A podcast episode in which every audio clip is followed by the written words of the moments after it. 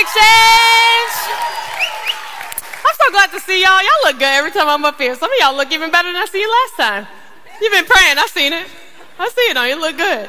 Well, my name is Taylor, like Mark said, and I am on the team here, and I love it here at Exchange. But when I'm not here at Exchange, if you don't know, I do have a day job. I'm a florist. And that sounds really cool and all until these two weeks out of the year come around that are awful for everyone who's a florist across the nation. And those are, you probably could guess them, Valentine's Day and Mother's Day. And those are the weeks I work like a surgeon. Like, I work 70 hours. That is not an exaggeration. 70 hours the week of Mother's Day or Valentine's Day, and that does not include what we did the week before for prep, doing the vases and greenery. I know I could go on, on and on complaining about Mother's Day and Valentine's Day. But because I work so many hours during those holidays, come to like 40, 50 hour mark, like, our, all of our bodies start to fall apart because it's 40 hours in three days. It's not 40 hours spread across the week like everybody else's. It's 40 hours doing this. Putting flowers in vases, and you just become this stiff robot. And so my boss is pretty cool. He actually, like, tries to take care of us during that time. I mean, he is working us to the bone. So, like, I feel like he should provide, like, a snack or something. So he does. He provides snacks. He gives us uh, lunch. He buys us dinner. Um, and then, you know, when our bodies start to fall apart, he actually brings in this guy, and he's a massage therapist. Now, some of y'all are thinking, bro, Tate, stop complaining. You a florist. This, you have such a fairy job. Y'all have massage therapists come in. No, listen, wait, wait, let me defend myself. Because this massage therapist, I, I don't know what's wrong with him. Because he likes to torture people. Like anybody who has been touched by this specific massage therapist screams. I'm just saying.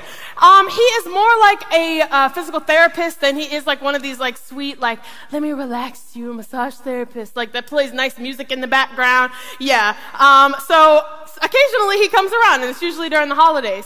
So like I said, during the holidays, my body gets super stiff. Usually I get pain like right up here in my upper back because I just been holding my arms up for a long time.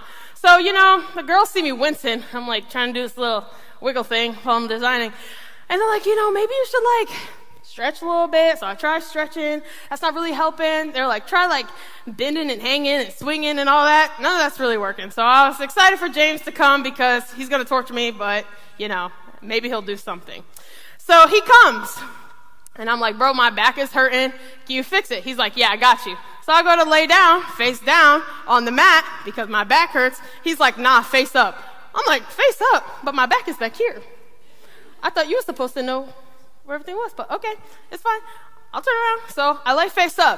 He lifts up my arm and starts pressing on things in my armpit that I did not know existed. If you didn't know you got muscles in your armpit, you do. And they hurt if they pressed. He was like, Does anything touch you but stress? I was like, Apparently not. Apparently not. So I am like writhing on this bed. I'm like, oh my gosh. And it hurts so bad. And I'm on the verge of screaming, and he's laughing because I think that part of his soul is missing. I do. But actually, he's laughing because he knows I'm going to feel better when I get up. And I'd be mad because he'd be right. Like, he sat there and tortured me for 15 minutes, and I woke up and I'm like, I get up, I'm like, wow, my back feels so good. And like, I think this is a kind of common thing that happens in our lives. Like, I think we start hurting, right? And we, and we try to do it ourselves a little bit, or we start to ask our friends around us, like, what can I do about this? And then, you know, we kind of try to do a little something here, we try to do a little something there, and it doesn't really work. Like, we experience a hurt and pain, and we try to fix it ourselves instead of going to see an expert. Like, it wasn't that my, it wasn't, it wasn't that my coworkers had any ill will for me, like, because they all hurting too, so I know that they're trying their best to help me. But none of them had the special insight to how my body was connected they weren't going to know that something in here was affecting something in my back. And so, most times when we're hurt emotionally, we seek advice from friends around us or social media feeds. We get all kinds of advice to try to tell us how to fix the hurt. Like, for example, after a breakup, people cope in like a lot of different ways, right? Some people retreat into themselves, they start listening to sad boy music. They in their room, like, why she leave me, bro? They be all mad, listen to sad love songs, and you're like, it's gonna help, it's gonna help. I need to feel my feelings. And it don't. It just make you feel worse. Or maybe like you're the type, you're a revenge glow up person. And you're like, I'm about to go work out. I'm about to go get buff. I'm about to go buy me a new dress. Meanwhile, you're like posting on your Instagram, making sure everybody knows you're okay. Looking at your story watches, making sure that they watching so they know you okay. or maybe you're the type that's like, you know, I'm free now. I ain't been free in a minute. I'm about to go out. I'm about to go out and get crunk. What y'all be doing. Don't, I ain't new. All right, you go out, maybe you have a little drink. You're like, man, I'm free now. I'm about to, I'm about to do whatever I want to do. And then you wake up hungover emotionally and physically. None of these advices that you try to fix it yourself or that your friends give to you are working. And maybe for you, it's not a breakup, right? Maybe it's you're feeling purposeless. And you don't know what to do, so you start feeling lost, and then you're like, I gotta. I need to find myself. I need to eat, pray, love out in the world. And um, that's not working either. Like you try to make more money, that's not working. And maybe you decide, like, literally everything is not working. And you finally ask another friend, and that friend is like, bro, you know what the problem is? You do not love yourself enough. You don't. Like, you gotta love yourself before you can love everybody else. So maybe you've heard something like this and you've related to it. This article is titled The Magic of Loving Yourself. It was much longer than what I chose out of the article, but these are the kind the things that stuck out to me that I think we hear the most. Self-love is our fuel. It's the foundation for who we are. Everything builds on top of this foundation. If it isn't solid, life feels shaky. Self-love pushes you to take care of your own needs. You'll learn to give yourself, give to yourself, and in doing so, you will develop into the person you strive to be. Stop seeking happiness outside of you. You will not find it. You may find temporary happy moments, but you won't find long lasting happiness. Now, when culture makes claims, Christ followers have to be careful not to fall into a trap because it looks good.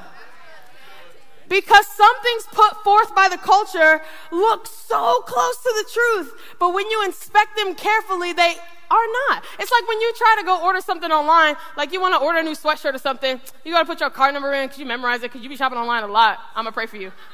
But you don't memorize it and you put it in and you hit the button, it's not going through. You hit it again, you're like, what is the problem? So now you got to grab your card, pull it out, look at it, and like now you realize, oh, I missed the number. But it wasn't good enough that you were close to the truth. You cannot access the power of your card unless the number is precisely and exactly right. You need all of the information to be correct in order to access the power. And the same thing in your life. If you do not have the exact truth, it is not going to work. You cannot be close. You cannot be within a walking distance. You have to have truth in order for it to have power in your life. And I think that article was aptly titled The Magic of Loving Yourself. Because what do we know about magic? It ain't real. It's not true. It's fake. It's an illusion. You pull back the, tr- the curtain and you're like, oh, wow, this was indeed too good to be true. This might come as a shock to some of y'all, but Jesus never said that we were supposed to love ourselves first. And like, that's crazy because that's all we've been told like our entire young adult lives is like, you have to love yourself. You have to love yourself. Like, when now you're an adult, you have to love yourself. But the truth is, this advice is more and more counter to what the Bible says. And it's the kind of idea our society has wrapped up so nicely that it really does kind of sound like the truth. But this is what the Bible actually says. In 2 Timothy 3 1 to 2, it says, But understand this in the last days there will come times of difficulty, for peoples will be lovers of self. What? The Bible said that in the end times people was to love themselves? Now, some of y'all are like, whoa, whoa, whoa. This is this sounds this sounds weird. But let me tell you, I think I think we start to throw self-love in places that it really doesn't belong. Like we interchange the words self-love, self-esteem, and self-care all the time. And they're not the same. So we have to take each idea and hold it up to the lens of the scripture and see if it stands up on its own. So first let's take self-care. So self care is exactly what it sounds like, right? It's caring for yourself. It's taking care of yourself, your body by resting, exercising, eating well, taking breaks from social media, going to therapy, taking care of your mental health. That all sounds good, right? Well, let's, let's see if the Bible supports it. So there's a verse in 1 Corinthians 6, 19 and 20 that says, Or do you not know that your body is a temple of the Holy Spirit within you, for whom you have God? You are not your own, for you are bought with a price, so glorify God in your body. So that means if my body is a temple of God and God lives and resides within my heart, then I should probably take care of it, right? So the scripture says God cares what I do with my body and that I should use it to glorify Him. So it sounds like self care checks out as a biblical principle, right? So self care means we care for our body as we would a temple to glorify God. But we have to be careful not to use our bodies to glorify ourselves.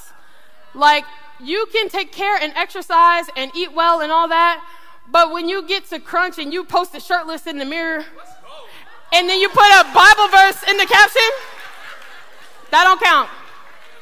Girls, y'all not exempt either. You put the phone on the ground and you doing RDLs, and then you got the Gyra Marvin Gaye mix in the back of your TikTok. That ain't it either. We cannot simultaneously be self seeking and God glorifying at the same time.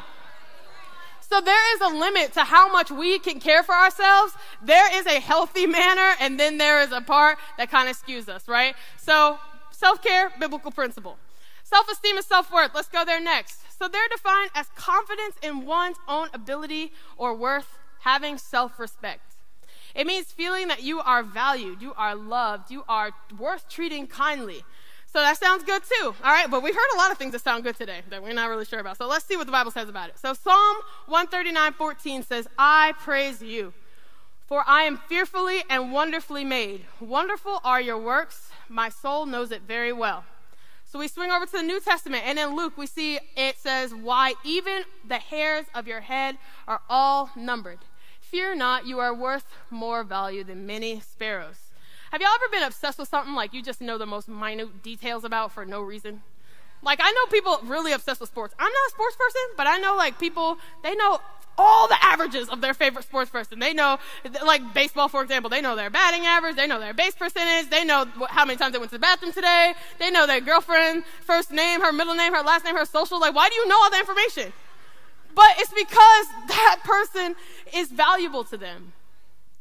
They know so many small details about that person because they believe that there is something worth knowing about that person. And God says that He knows the smallest details about you, from the micro to how many hairs you have on your head to the macro, to how He purposes your life. And He says that you are worthy. You are so valuable to God that He believes that looking at you so closely is such a joy to Him. So it looks like self esteem, healthy self esteem, healthy self worth, healthy self care are all biblical principles. So then we swing back to this idea of self love. So when the Bible talks about people who love themselves, He's not talking about the Bible's not saying to forsake your health or to not treat your body with respect or to not know your worth. The concept that the Bible is pushing back against is loving yourself first and having an inflated sense of love or pride for yourself. The same way we held up all those other concepts to the Bible's light, let's hold up the way that culture tells us to love, right? So we know that first culture tells us to love ourselves. It's like, I need to love myself or I can't love anybody else. So let's go back to that verse in 2 Timothy. So 2 Timothy 2 to 5, we're going to go on. It says, But understand this, that in the last days there will come times of difficulty. For people will be lovers of self. But he keeps going. Lovers of money, proud, arrogant, abusive, disobedient to their parents, ungrateful, unholy, heartless, unappeasable, slanderous, without self control. He keeps going. Uh, but understand this. Uh, sorry, next slide treacherous, reckless, swollen with conceit, lovers of pleasure rather than lovers of God, having the appearance of godliness but denying its power. Avoid such people. That sounds like a rant. That sounds like I got on TikTok and somebody's just started going off. It was like, people to be like this. I mean, but it's true. Like, in going deeper in this passage, I came across the original word. So the Bible, this passage of the Bible was originally written in Greek. And so the Greek word for lovers of self is philautos. It's a very fancy word, but it basically means selfish and too concerned with yourself, right? So as I was digging, I found this commentary and it said, It is no accident that the first of these qualities will be a life that is centered in self. The adjective used is philautos, which means self loving. Love of self is the basic sin from which all others flow. The moment that a man makes his own will the center of his life, divine and human relationships are destroyed. Obedience to God and charity to men both become impossible. The essence of Christianity is not the enthronement, but the obliteration of self. So, so, we see in this verse that the root of our problems is not that we don't love ourselves. In fact, it's the opposite. People are not ungrateful. Can you put that verse back up? People are not ungrateful because they don't love themselves enough. They're ungrateful because they inherently believe that they deserve more. They deserve more. Why? Because they want everything. It doesn't matter what God says He wants for them. Our human nature is inherently self loving. When we look at God and we're angry and we're accusing him of holding back blessings. You're like, bro, I didn't ask you for nothing else, but all I wanted was a spouse and all I wanted was a girlfriend. All I wanted was a boyfriend. You won't just give me the one thing that I asked for. You're so in love with yourself that you are so concerned about what you want and not looking at what the Father wants for you. When you are slanderous, when you gossip, it is not because you don't love yourself. It is because you love yourself so much that you want to take somebody's name and stand on it so you that might be higher and mightier than them. When you lie and you cheat and you steal, it is not because you do not love yourself enough. You love yourself plenty. The reason you do those things is because that you believe that your ability to get ahead and maintain your status and have all these nice things is more important than your value to have integrity.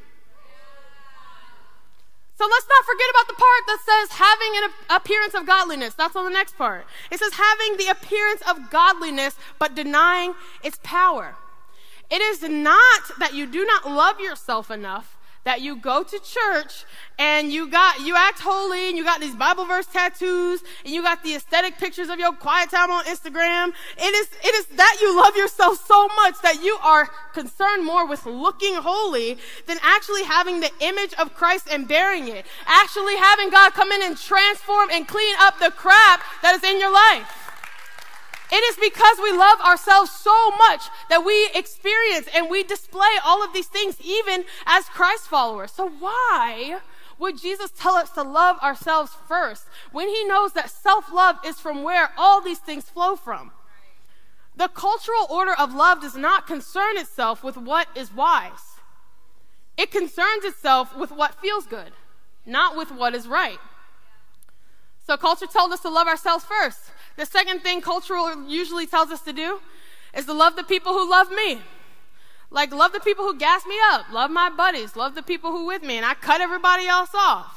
I mean, we might believe that we're doing the right thing by withdrawing from people. And, and the argument here is not to attach yourself to toxic people, right? If somebody is truly toxic in your life, that's not what we're talking about. But the culture is saying that I only love the people who love me. But the Bible says in Luke, it says, If you love those who love you, what benefit is that to you? For even sinners love those who love them. And if you do good to those who do good to you, what benefit is that to you? For even sinners do this. If you lend to those who receive, uh, I'm sorry, if you lend to those from whom you expect to receive, what credit is that to you? Even sinners lead, lend to sinners and get back the same amount. If you're subscribing to the popular mantra of like, I match energies, I, that's like a popular thing now. Like, I saw a t shirt that was like, I match energies, how we gonna act today? if I see one of y'all wearing that, don't do that. The whole point of this Christian thing is so that we can be transformed and renewed in our minds. If we are walking around just waiting on a reason for someone to take us off, we waiting on a reason to fight. We ready to be hostile. We cannot say that we are loving the way that we're supposed to. So that looks like terrible advice too. Okay, so we're two for two. Culture is is down. Zero points for culture. Okay? The third piece of advice that culture says in the cultural order of love is that I have to find myself and define my truth. Usually, finding my truth means finding whatever feels good. Maybe it's the side of God over here. It's the side of spirituality. You got both on the same. I don't know how they both existed, but they both existed. You got a side of like, oh, I put my money here. I really care about my looks. I really care about seeking the attention of multiple women. I really care about attracting the affection of multiple men. I'm looking for adoration and affection. Maybe your truth looks like just going with the flow. And you don't really have like this more, you don't have like any moral ground. You just like, whatever the situation is, I'm there. Just flowing. The thing is, the Bible says, I am the way, the truth, and the life. Jesus says, He is the way, the truth, and the life, and no one comes to the Father except through Him. So there is no my truth, there is no your truth, there is Jesus' truth. There is one truth. And I fell into this trap when I was 19. so I'm not exempt. I found myself drifting from God because I isolated myself from Him. I was really confused. I had all these questions. I didn't really know how to ask anybody. But instead of like really seeking the Lord, I just I just felt like I needed to go find myself because that's what all the memes and whatever was. And I was just decided I wanted to do my own thing. So I started scrolling on dating apps. I'm not saying there's anything wrong with dating apps inherently, but the way I was doing it, it was more like I'm trying to find somebody who will show me how to love myself. And I know some of us have been there. And I was looking for a full social life. I was looking to go hang out with people all the time. I was looking to achieve the best grades. I was looking to have the coolest, trendiest job to make myself feel important. I kept looking for truth and finding dead ends until I threw up my hands and let Jesus in. I don't think it was a coincidence that when I stopped fighting God, I found myself in Him. And so, for anyone else who feels like they might be lost in the room, they might relate to what I've been saying, who's, and they might be putting all their stake in someone coming along and showing them what love is. This is what God says to the exiles in the Old Testament. In Jeremiah 29 13, it says, You will seek me and find me when you seek me with all your heart. And God is love. And you might be, have been looking for John or Jake or Jen or Jessica to come and love you, but until you find Jesus, you cannot know love. You are going to keep slamming into walls until you decide to throw up your hands and seek Jesus. And seeking Jesus with all your heart, it doesn't have to be like this holy pilgrimage that like, uh, it's not, it's not, it doesn't have to be this like big holy thing. It just means like taking a step. It means taking one step towards Him, even if it's scary. Even if you feel like someone's going to judge you. Even if you feel like your mom is going to talk bad about you. Even if you feel like your best friends are going to abandon you. It's just one step at a time. And so that I can tell you from experience that the feeling of being scared is worth the risk of feeling whole.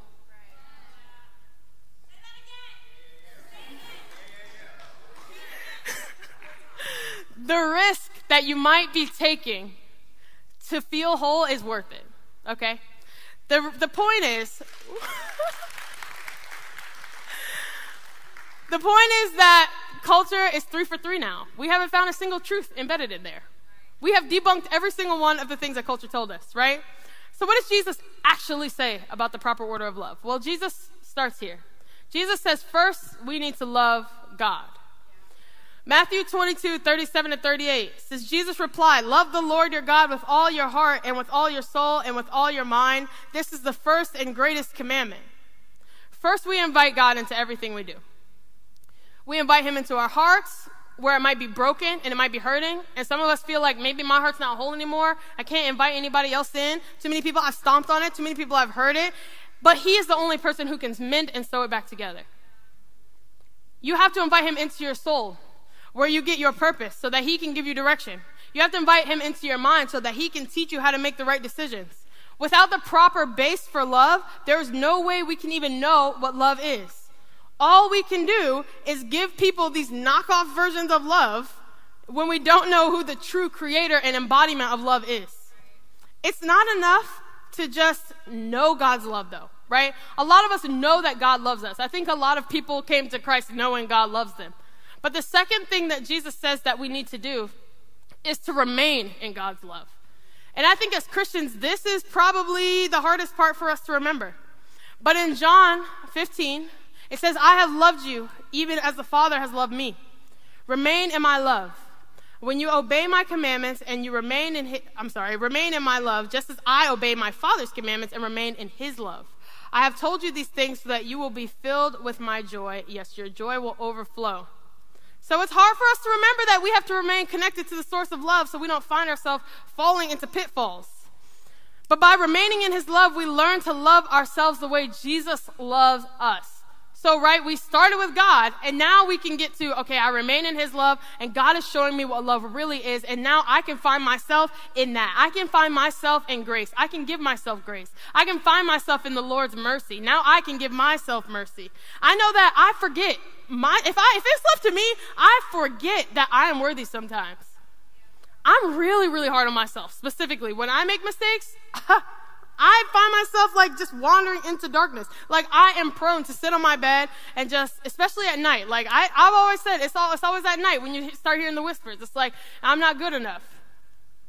I'm not worthy. Nobody wants me around.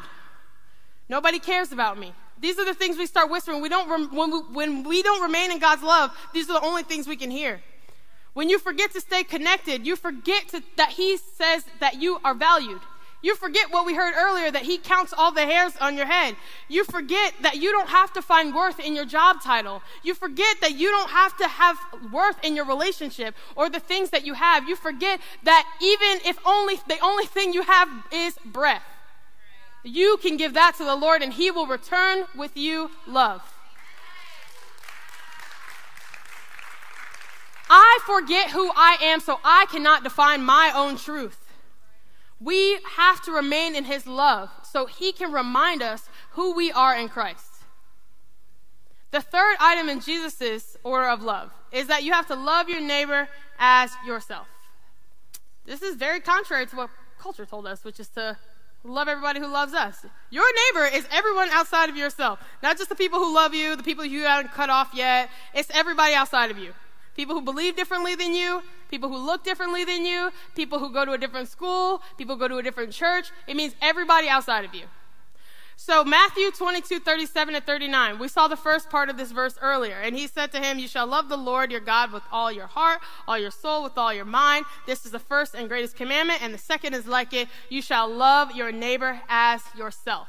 And I think this is the verse that gets most taken out of context when we're talking about loving ourselves. Is because people will look at it and they'll go, well, it says that you should love your neighbor as yourself. So that means that I have to love myself first and then I love my neighbor.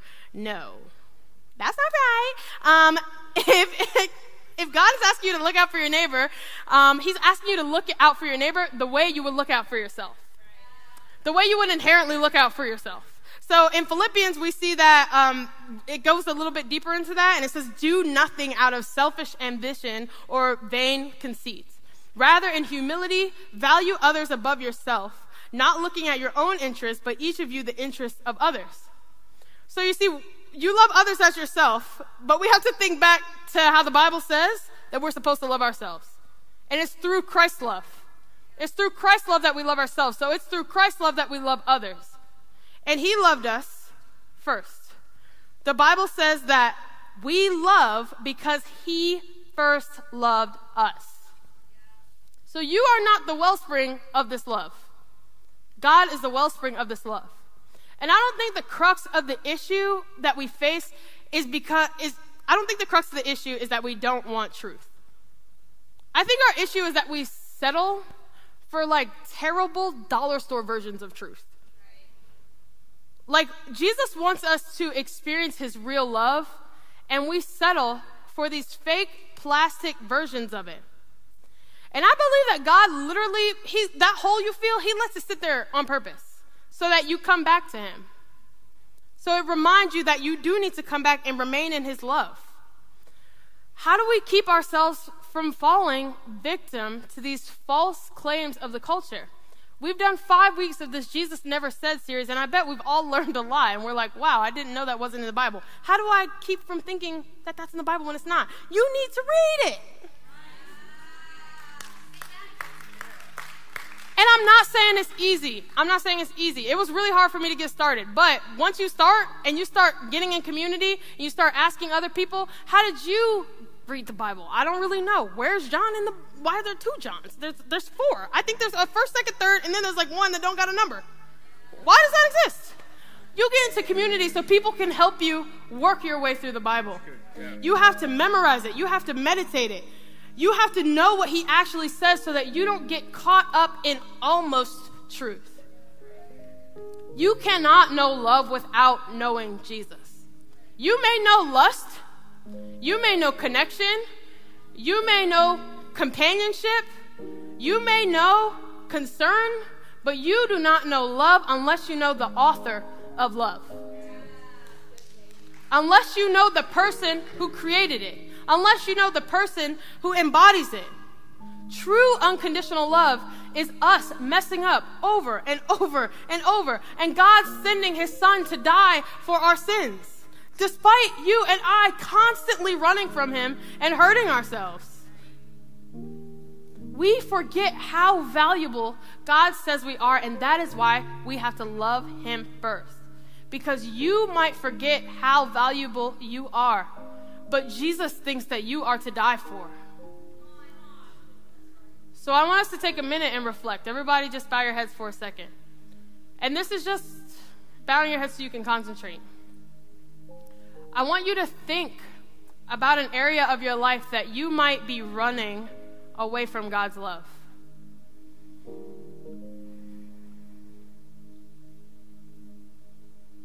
I want you to think about that area that you might be choosing yourself first instead of giving it to God and allowing Him to love you.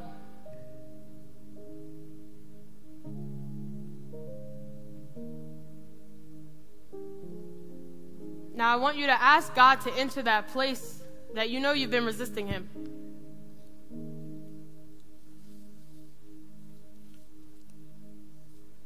If you don't know what it looks like for God to enter a place in your life and you're scared, right now, in your own words, just ask God to reveal Himself to you.